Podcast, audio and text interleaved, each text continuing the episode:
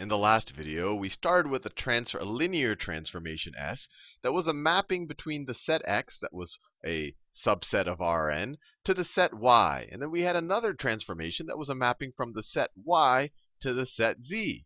And we asked ourselves, given these two linear transformations, could we construct a linear transformation that goes all the way from x to z? And what we did is we made a definition. We said, well, let's let's let's well, let's create something called the composition of t with s. And what that is is first you apply s to some vector in x to get some vector in y, and that's your vector right there. And then you apply t to that to get to z. And so we defined it that way. And our next question was, was that a linear transformation? We showed that it was by it met the two requirements for them. And because it is a linear transformation, I left off in the last video saying that it should be able to be represented by some matrix vector product, where this will have to be an L by N matrix, because it's a mapping from an n-dimensional space, which was X, it was a member of R, it was a subset of Rn, to an L-dimensional space, because Z is a subset of RL. Now, in this video, let's try to actually construct this matrix. So, at the beginning of, of the last video, I wrote, told you that T of x could be written as some matrix product B times x. Let me write that. Let me write it, rewrite it down here. So I told you that the linear transformation T applied to some vector x could be written as the matrix vector product b times the vector x. And since it was a mapping from a from a m-dimensional space to an l-dimensional space, we know that this is going to be an L by m, L by m matrix. Now, similarly, I told you that the transformation S can also be written as a matrix vector product where we could say maybe A is its matrix representation times the vector x. And since this is a mapping from a, remember S was a mapping from a n-dimensional space to an m-dimensional space, this will be an m by n matrix.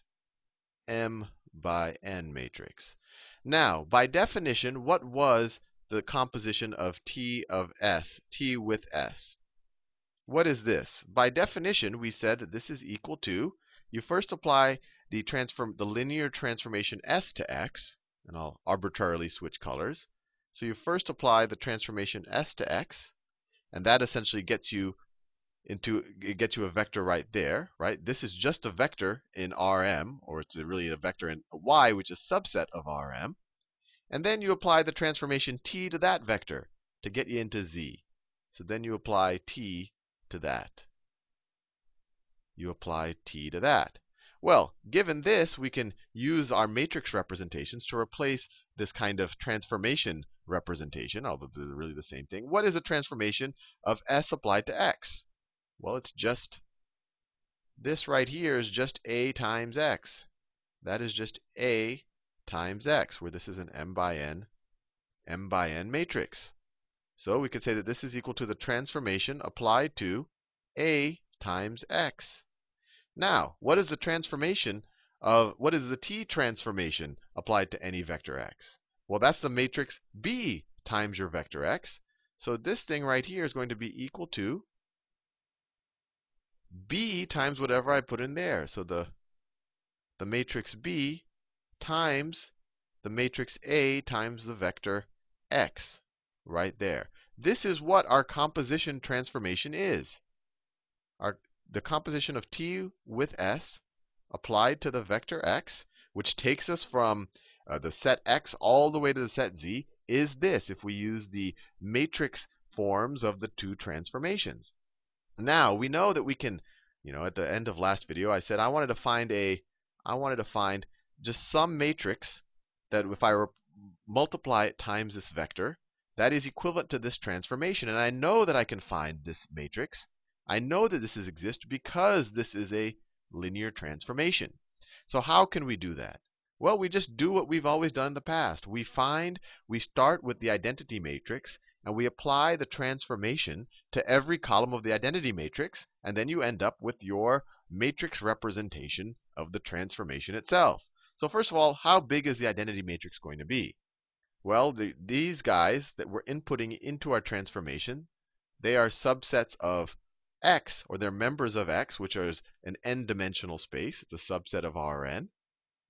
So these, let me write this. X is a member of Rn. So all we do to figure out C is we apply, so we start off with the identity matrix. So let's see, we start with the identity matrix, the n-dimensional identity matrix, because we're starting, our domain is Rn. And of course, we know what that looks like. Let me draw a little straighter. We have 1, 0, all the way down. It's going to be an n by n matrix, and then 0, 1, all the way down, zeros. These are zeros right here, and then you have ones go all the way down the columns, and everything else, everything else is 0. We've seen this multiple times. That's what your identity matrix looks like. Just ones down the column from the top left to the bottom right. Now, to figure out C, to figure out C, the matrix representation of our transformation, we, all we do is we apply the transformation to each of these columns. So we can write, we can write that our matrix C is equal to, it's going to take some space here, the transformation applied to this first column. But what is the transformation? It is the matrix B, it's the matrix B times the matrix A times whatever you're taking the transformation of. In this case, we're taking the transformation of that. So we're taking the transformation of 1, 0, 0, all the way down. There's a bunch of zeros, 1 followed by a bunch of zeros. That's going to be our first column of C.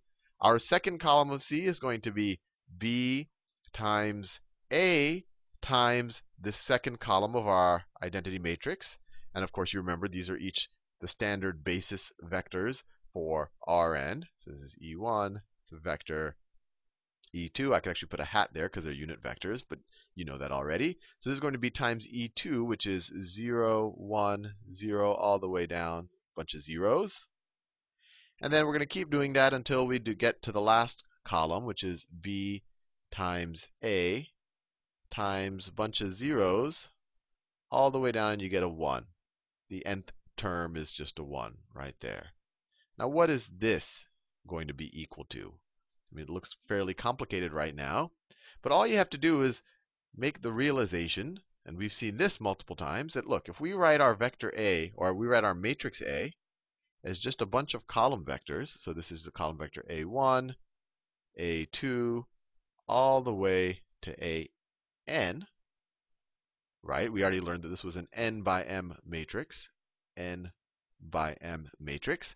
Then what is the vector A times for example, 1, well, actually, let me write it this way, times x1, x2, all the way down to xn. We've seen this multiple times. This is equivalent to, this is equivalent to x1 times a1 plus x2 times a2 all the way to plus xn times an. We've seen this multiple times. It's a linear combination of these column vectors where the weighting factors are the terms in our vector that we're taking the product of. So given that, what is this guy going to reduce to? This is going to be a1 times this first entry right here times x1 plus a2 times the second entry plus a3 times the third entry. But all of these other entries are 0. The x2s all the way to the xn are 0. So it's only you're only going to end up with 1 times the first column here in A. So this will reduce to, let me write this.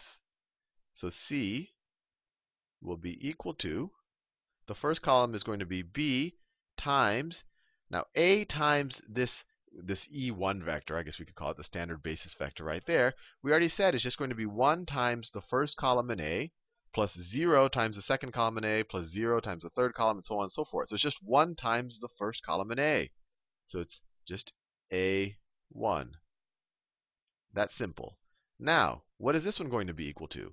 Well, it's going to be 0 times the first column in A, 0 times the first column in A, plus 1 times the second column in A, plus 0 times the third column in A, and the rest are going to be 0. So it's just going to be 1 times the second column in A. So this one, second column in our transformation matrix is just going to be B times A2. And I think you get the idea here. Each of these, the next one's going to be B times A3, and all the way until you get B times an, all the way until you get b times an. And so that's how you would solve for your transformation matrix. Remember what we were trying to do. We were trying to find some let me write down, kind of summarize everything that we've done so far. We had a mapping S that was a mapping from x to y, but x was a subset of Rn, y was a subset of Rm, and so we said that this transformation, this linear transformation, could be represented as some matrix A, where A is a m by n matrix times a vector x. Then we, I showed you another transformation. Let's call that, well, we already called it T, which was a mapping from y to z. z is a subset of RL. Z is a subset of RL. And of course, T, the transformation T applied to some vector in x, and sorry, in y, can be represented as some matrix B times that vector times that vector. I shouldn't have drawn parentheses there, but you get the idea. And this, since it's a mapping from a subset of Rm to RL, this will be an L by M matrix. And then we said, look, if we actually just take the definition of, if we take the composition of T with S, this reduced to, of some vector in X, this reduced to B. So first we applied the S transformation. So we multiplied the matrix A times X. We multiplied the matrix A times X. And then we apply the T transformation to this. So we just multiply B times that. We multiplied B times that. Now, we know that this is a linear transformation, which means it can be represented as a matrix vector product. And we just figured out what the matrix vector product is.